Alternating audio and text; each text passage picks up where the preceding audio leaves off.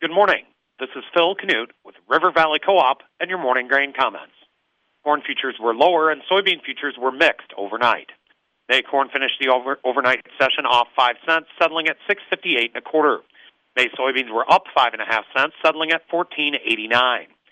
In the outside markets, as of 7:40 a.m., the U.S. dollar index is off 186 points, trading at 101.636. June crude oil is off 29 cents, trading at $77.58 a barrel. Precious metals are mixed. Industrial metals are all lower. The electronic mini Dow Jones is off 39 points, trading at 33,911. Nearby corn futures dominated trading volume overnight, though there is a general lack of new fundamental news for traders to chew on this morning. Corn futures remain under pressure due to struggling exports and aggressive Brazilian export offers. Soybean futures are also pressured by a struggling ex- export program, cheap Brazilian offers, and a large Brazilian soybean crop that seems to continue to get bigger. Although U.S. Midwest weather is expected to be colder than normal for the ne- next 7 to 10 days, chances for precipitation are scattered, and farmers should be allowed a stretch of weather conducive to field work.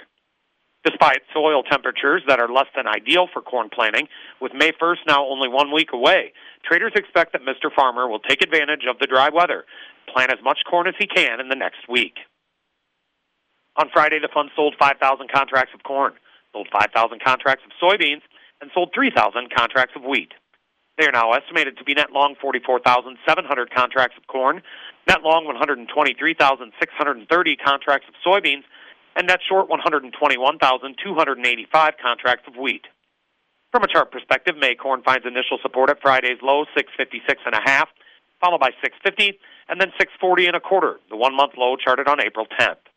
Initial resistance is at the overnight high 667 and a half, followed by 682 and a half, the two-month high charted on Tuesday, and then a cluster of resistance from that two-month high on up to 686, the five and a half month high charted on January 18th.